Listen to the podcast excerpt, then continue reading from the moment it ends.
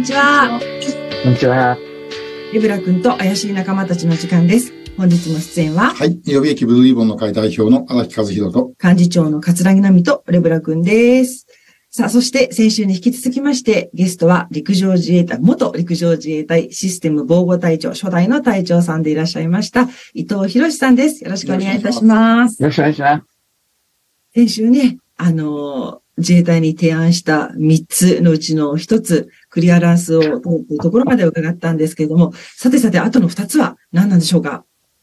もう、ね、あの、後編になっちゃったんで、あれね、本当は進めなきゃいけなかった。もしこれ喋ってるとまた今日もなくなっちゃうんですけど、まあ、あと2つ、あの、はいかいつまんで言うと、もうちょっと短く言いますね。えっ、と、もう一つは、さらに民間の企業に喜んでもらうために、えっと、み予備自衛官になったら、それで身分証明書を発行して、そして、えー一ヶ谷にいつでも入れるにしたらどうかっていう。おー、いいね。今ね、実は入れないでしょ？入れないです。毎回手続きそうなんです。はい、毎回書いてるでしょ？いや、予備自衛官なんですよ、皆さんは。だったら、もう、いつでも入れるように身分証が出すべきだっていう。ああ、素晴らしい。だって、そうでしょ？で、うん。この、この意味は、えみあの、それがあるとですね、あの、今度は企業さん、セキュリティの優秀な、えーあの、技術営業の方が、中にスッと入れて、それで、あの、サイバー部隊の隊長とか、キーパーソンね、に、あ、すいません、今日別件があって一年に来たんですけども、たまたまちょっと今日、あの、いい資料がございますので、えちょっと、腰を置いてっていいですかっていう時に、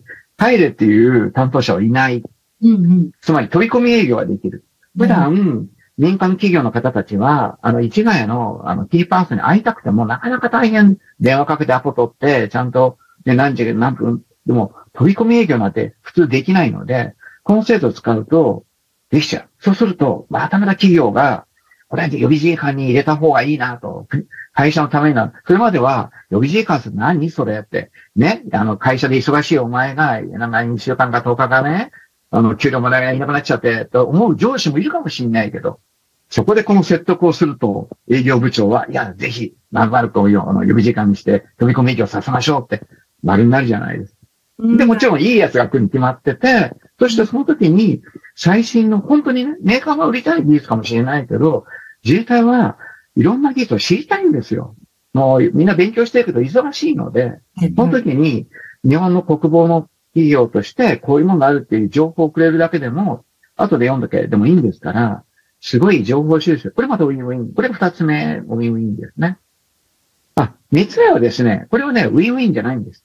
あの、ちょっとね、ど、さっき言ったあの、送られたやつですよ。何かっていうと、民間企業の資格で階級つけてるんですね、今。そうすると、はい。技術に長けてるんだけど、み資格がない人は、え、五長さんだ。ね、すごい能力持ってるハッカーなのに。でも、そういう人って勉強嫌いだから、そんな悪いけど、そんなコリコリね、あの、過去問解いて、試験受かないんですよ、そういう、僕が知ってるすっごい優秀な奴らは。だって、実力あって自信あるのに、なんちゃら資格は必要ないって人も結構多い。でも、それが自衛隊ののせいだったら、あの、一番下っ端になっちゃう。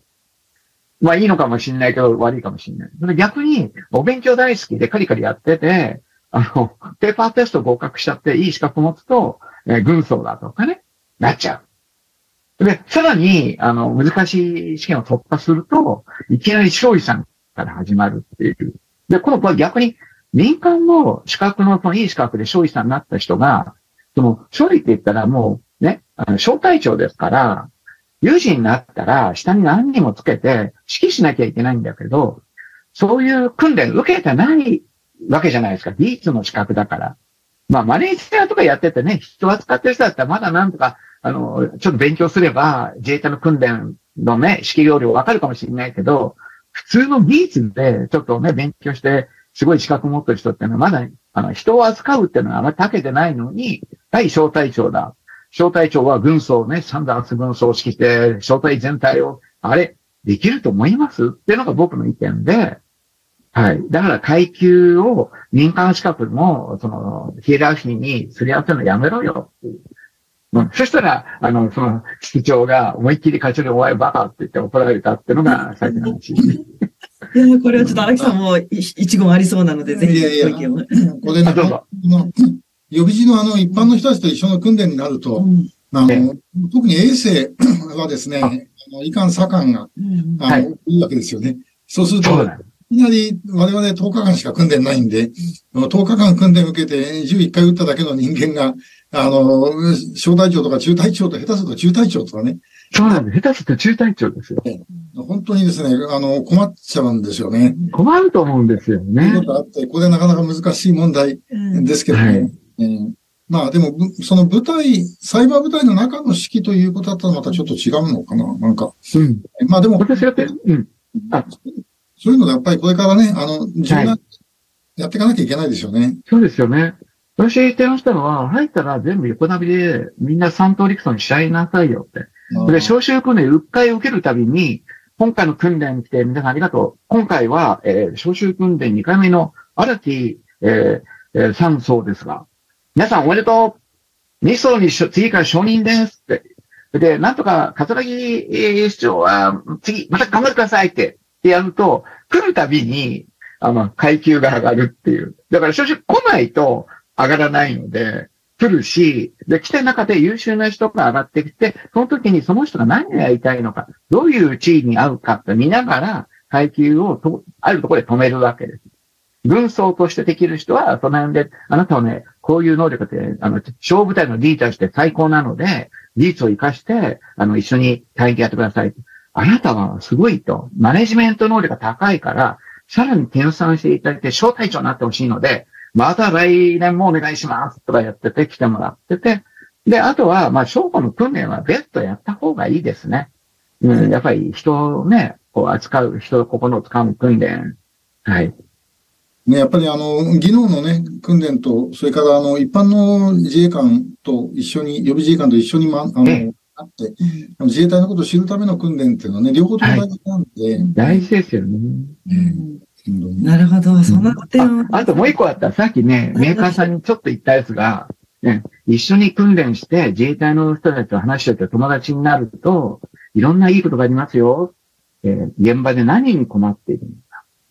うんまあ、そうすると次にどういうものを提案すると、あの、自衛隊が喜んでくれるのか。いや、それがメーカーさんはわからないんですよね。うん、なるほどえね。ー特に最近は何とか事案のおかげで、OB が現職と会うのがもうものすごくこうなってるんで、ますますね、あの、ニーズとシーズが繋がらなくなってて、はい。そういう時に予備自衛官って人たちが、そのしっかりしたね、パイプ、軸足がもう民間にあるけども、心は自衛隊員として、そのために役に立ちたい。ここですよ。役に立ちたいと思ってる人が提案するんですよね。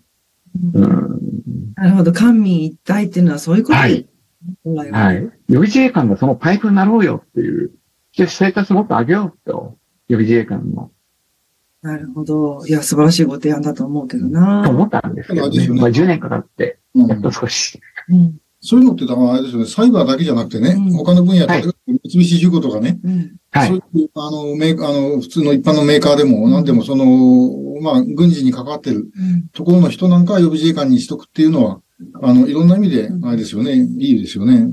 そうですね。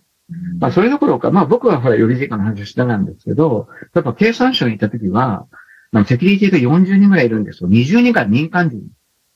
ええ要するに、もう経産省ぶっ飛んでるんで、ええ官民こんなにしてるんですよ。こんな、こういうふうに。にさばけまあてる。役人を出しちゃって民間企業に。ええそれで向こうから一人入れて、これ交代しちゃうんですよ。